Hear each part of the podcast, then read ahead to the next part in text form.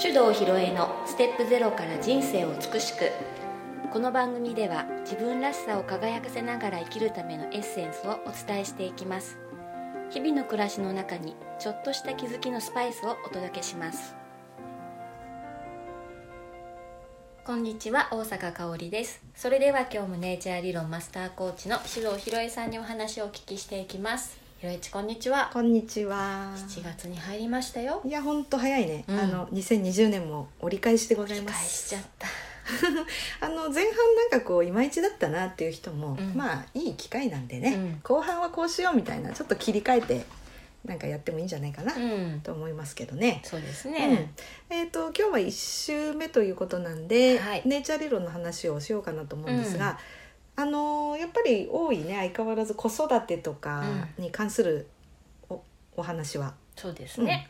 まあ、今日はちょっとあのネイチャー理論的うんうん子育て論についてはい語るみちたょっいな、とね先週とこうんうつながっていきますね、そうですね、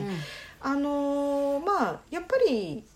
ネイチャー理論を私が伝える人は圧倒的に女性が多くて、うんまあ、お母さんが多いが多いねねうん、そ今うんでとすこねね、あのーやっぱりね、まあ、自分自身のことというよりは子供に対して子供がどうなってほしいとかっていうことがメインだよねうんどっちかっていうとね。うんで例えば子供が何人かいたとしたらお姉ちゃんはこうなのにどうして弟の子の子はこうなのかしらとかってあるじゃない、うんまあ、そういうところからその子供一人一人の個性が分かるってことでネイチャー理論に入っていく人とかもうんいると思うんだよね。うんであのそうなってくると多分まあお母さんとしてどうあるべきかとかっていうのも一律な答えがあるわけではなくて多う分タイプに応じた、うんあり方というのがあんのかなみたいなね。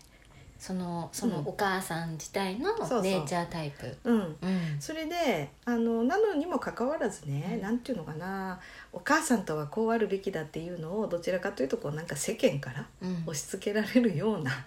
うまあ実際そうされてるわけじゃないんだけどそう感じちゃうというか、んねいうので悩む人も多いのかなと思ってうね。うんんよくほら母性本能とか言ったりするけど、うんあのーそれの現れ方とかさあるいは家族とのこう密着度とかっていうのは実はネイチャータイプによって全然違ってて、うんまあ、極論するとねうんよくあの言うネイチャー理論的に言う宇宙人タイプうんの人たちっていうのは家族との縁が相当薄いんだよね。家族とのね縁が薄いって、まあ具体的に例えばどんな感じなんだろう例えば自分が早くから親元を離れて自立するだとか、あるいはねうーんと自分の子供っていう感覚が希薄だっていう人もいるんだよね。うんそれはね愛情がないとかってことではなくうんて、全ての生き物に対して同じく大切に思う気持ちで、うんその、えーワンノブゼムとして我が子がいる感じなんですよ。うんなんか私のね、うん友人でも、まあ、宇宙人タイプの方が母親でね、うんいてねうんでその子供に対して、うんこの子を人間に育てなきゃって言ってる人もおーそいれたそれ、いた、うんう、んそれはなんかね母としてうんの母性本能とかじゃないんだよねあの宇宙的使命感とでも言いましょう宇宙に生まれたからにはかそうそうそうそう宇宙人にじゃなく地球人に、うんうん人間にしようと。人間にしなければっていうね、うんそれはなんかこう可愛いこの子が幸せであってほしいっていうのとちょっと違うでしょうん面白いんだよそういう感覚が、そういう感覚なんだ。ううんん、だからねあのー結構極端に分かれるんだけどもあのすごいたくさん子供がいて、それでその子供たちを淡々とねささっき言ったみたいに、うん私はこのこ私のところに来たこの人間人間たちを、あの世の中に送り出す役割だと思って、粛々と淡々とやってる人もいます、うんうんうんだけど真逆で結婚すらしない人もいる、ああうん、そっかそっか。でそれはだからといって人嫌いとかではなくて、あの自分の子供はいないんだけどなんかそういう慈善活動とか、えー社会奉仕活動みたいなことにに向いてってね全ての子供たちに何かこう明るい未来をみたいなさ、うんそういう活動してたりもすんの。うん、いや広いっていうか大きいよね。そうそうそう、んんで私もそのなんていうのかなまあ一番極端な例は今あんまり言わなくなったかなカプセル母子みたいな感じでねうん母子カプセル状態とか言ったりするんだけどお母さんと子供がさまるでこう一心同体みたいに捉えてしまって、子供の問題をお母さんが自分の問題とごっちゃにしてしまうっていう例だか例あるでしょあるねらその子供が忘れ物したら私がダメな母だからとかさ要は忘れ物させとけばいいじゃんみたいなことなんだけどね、うん失敗するのも経験だからさって、うんでも子供が何か辛い目に遭うと私が辛いうん子供が叱責されるっていうことは私が叱責されているとうんいうふうに思っちゃうというね。ああじゃあね私の友人でもね、うんちょっと母親として悩んでる人もいるんだけど、うんその方はどっちかというと子供の問題がきっと自分の問題になってるから辛いんだなって今ちょっと思ったかな。そうあの親子の、まあ、子供に関する悩みを聞くときに私がいつも気をつけてるのは、うん子供の問題とお母さんの問題を切り離すっていうことをまず徹底してやるんだけど、悩み深い人はほとんどそれがイコールになっちゃってんだよね、うんうんうんところが宇宙人タイプの人にはそれ一切起こらないんですよ。うんうんうんじゃあ本当にネイチャータイプによってうんうん全然違うんだね。全然違う、うん、で一体化しやすいのうは、ん例えば、えー、と2とかはい。はい4持ってる人はいはい。その方は四二六でございまああーだろ うねそれでこう例えば子供がギャン泣きしたらさ自分もわーってくるしね、す。うんだからこうと何かとやっぱ子供のことってさその感情にこう触れることが多いよね、だって言葉あんまり喋れなかったら感情表現で訴えてくるっていうのが、まあメインだからさ、うんそれによってやっぱりどんどんどんどんこう同化してしまう方向っていう風になるよね。で、えっとネイチャータイプで言ってもこう6789とうんか数字が大きい方に行けば行くほど、うん自分自身すら他人事に捉えるような傾向になっていくもんだから、うんより子供も客観的に見てる人が多いんだよね。うんうんでもその極みが宇宙人タイプって感じうね。んで私887なんでね相当ドライなんですよ。ドライなんですそうね。でね私一時期はいや私本当に自分の子供に興味なないのかなおかしいんじゃないかなって思ったこともあったんだよね、でもねあのネイチャー理論を知ってからあそうか私やっぱりそのなんていうのそのあ密着性とか共感性とかっていう感じで子供と接してるんじゃなくてこの子があのちゃんと自分の力で生きていけるようになってほしいとかそういう目的性みたいなのうにんすごくフォーカスしてるんだなってことが分かったんだよね。うんまあ、ある部分ではちょっとこう情に脆いとこもあってついついやってあげすぎるっていうねおせっかいな面が出る場合もあるんだけど基本スタンスはやっぱちょっと引いてる感じだから、あんまり子どもの問題と自分の問題をごっちゃにするってことはそんななかったんだよね。うんうんだけどあのこうやっぱり2とかね4とか、まあ、5の人もそういうとこ強いかなだからちょっとやっぱり一体化しやすい、そうねうん私四一五うんどうなんだろう自分で。過去やっぱりちょっとそういう時期もあったんじゃない今は割とこう自分を客観的に見れるようになってるからねうん変わってると思うけどん線引き難しいというかねどうなんだろうね。うん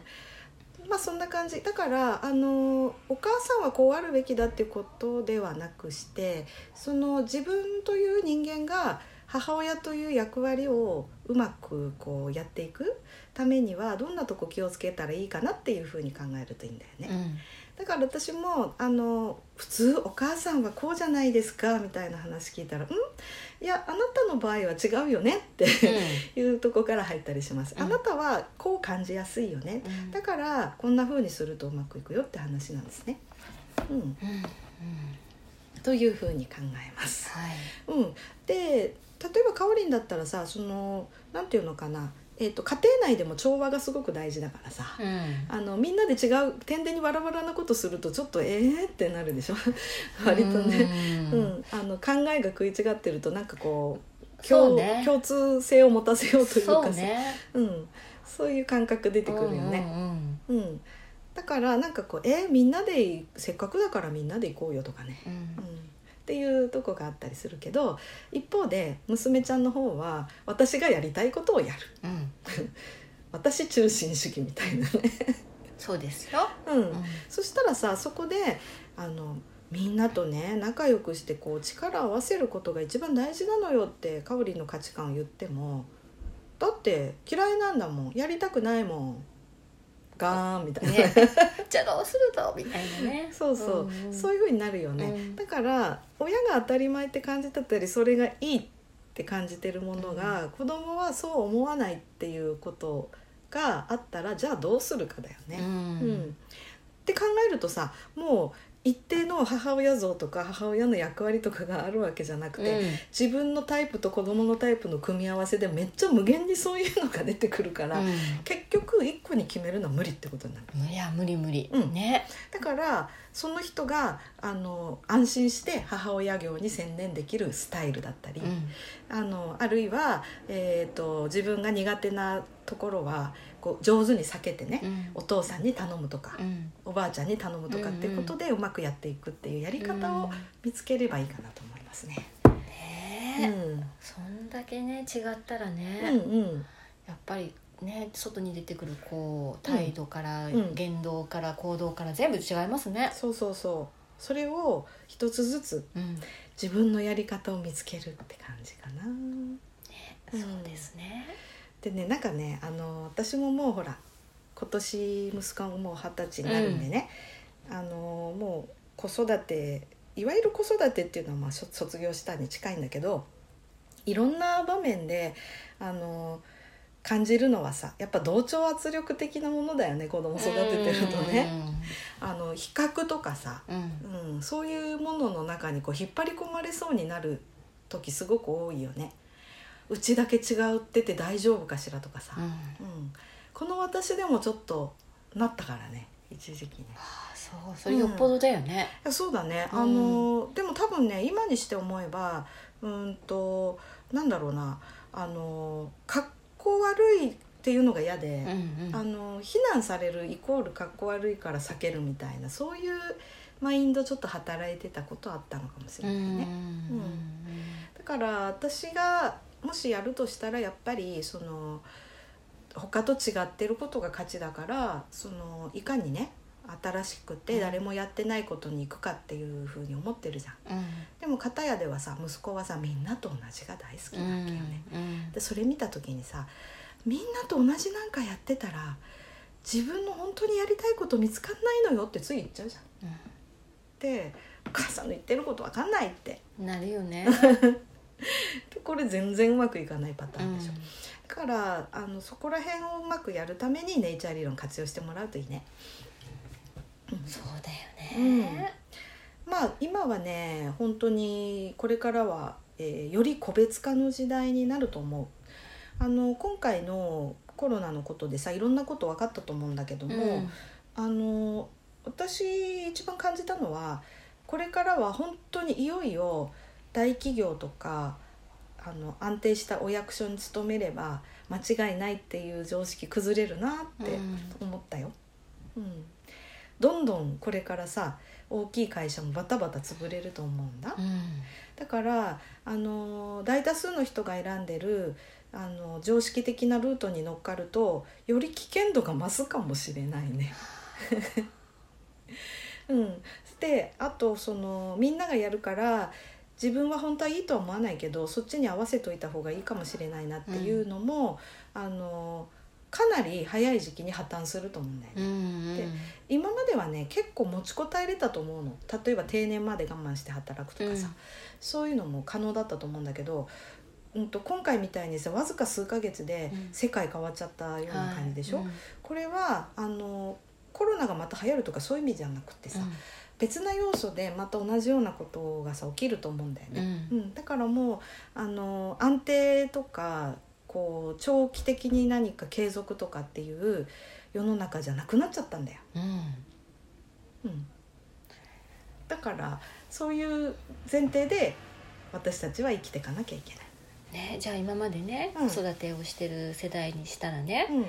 みんながこうやってる安心だからあなたもこうやってやったらいいのよなんて言ってたら、もう大変なことになっちゃうね,、もうね泥船に乗ったのも同然です。ねはい、 だからよりねやっぱり私これからお母さんの役割何って聞かれたら、世の中の動きを知ることじゃないかと思うな。えー、どうやって、それねまあ非常に今便利な時代になったよね、うんだから自分で調べるっていうことにしてもす調べるツールがすごく充実してるから、まあ、まずは自分でネットで何か調べてみたりとかちょっとピンときたものにはうん自分で行ってみて確かめるとかだよね。でそうやってこれからどうなるのかっていうことにアンテナを向けておくっていうのが大事だと思う。うんうんうんで案外あのお父さんたちっていうのはまだまだ仕事に没頭して てうん自分のやってることにしか関心向いてない人多い気がするの残念ながら、残念、う、うんんえいいんだよだってうん頑張って働くのはさそれはもう絶対必要なことだからね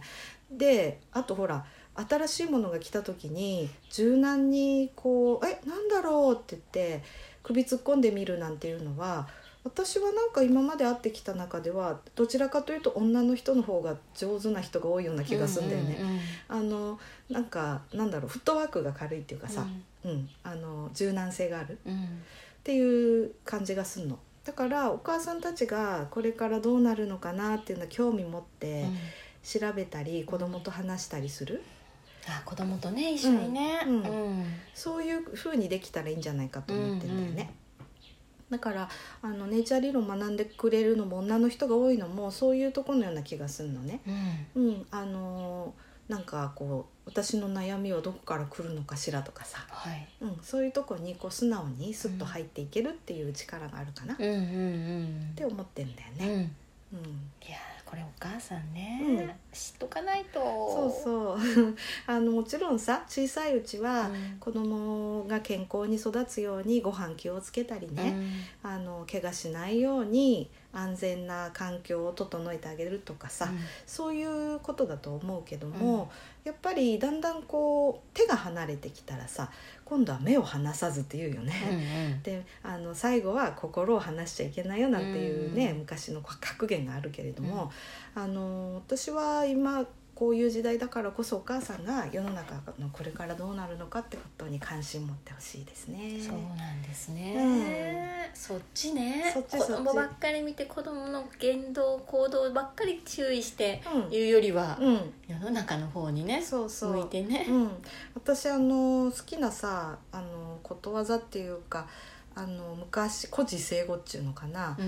盲母参戦の教え」って聞いたことあるないです、孟子っていう偉人がいたじゃない、うんうん中国の思想家ね、はいい、っぱい本書いた人、孟子のお母さん孟母ね、もうぼって、うん、 うん孟子のお母さんは子供の教育環境を求めてね3回引っ越したんだよって話なんだって、へまあ、これはさと取り方によっては教育ママっていう昔のね、ねそういう風に取られるかもしれないけど、私は違っててやっぱり一番子供にとっていい環境ってなんだろうって考えてそれを優先に行動したからああいう人が育ったんじゃないかと思ってるわけね、だから、まあ、何でも自分を犠牲にして子供のために尽くせって意味じゃなくて子供がよりよく育つために必要なことってなんだろうっていうのを考え続けるっていう姿勢という風に私は捉えてるんだよね。なるほどね、うん全然違うね、うんうん、だから私なんか前にその話誰かとした時に、うんそれ単なる教育ママじゃんって言った人いたんだけどさ、うんまあ、それは学歴が重要だって思った時代はそうだったかもしれないでも、うんさっき言ったようにこれからはいかにね変化についていけるか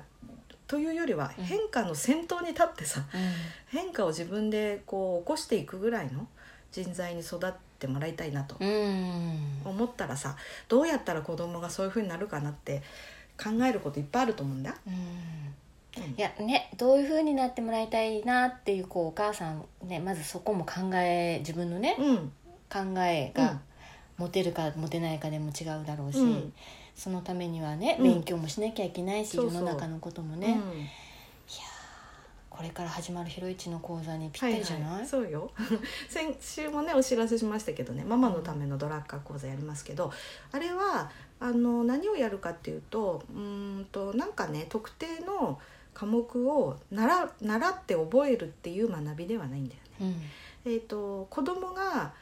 その子らしい力を発揮してえー自由な生き方を手にするためにうんお母さんたちはどういうふうに考えればいいのかっていうそれを学ぶわけ。いやーすでにさっきまで話してないようじゃないですかそうそうそういうことなのだから自分を知ってね自分の行動をより良い方向に常に向けようとしている姿勢うん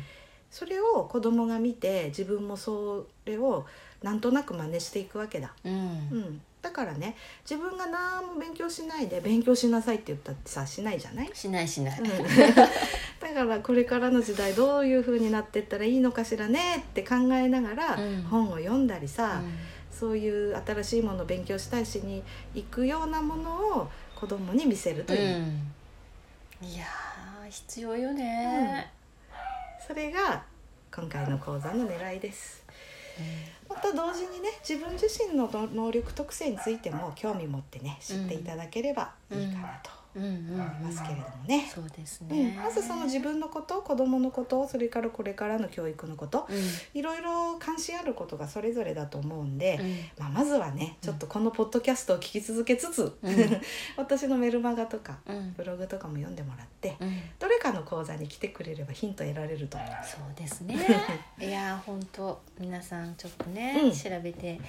みたいなーなんて思ったらねぜひぜひ連絡くれたらね、あ嬉しいですようんね、今年後半はそういうのにねどんどん力入れていきたいと思うので、うん皆さんぜひお会いしましょうはいお待ちしてますよはい、それでは今日はこの辺ではいはありがとうございまあしりたがとうございましたこの番組では皆様からのご意見ご質問を募集しております番組ページにあるリクエストフォームからお送りくださいたくさんのお便りお待ちしております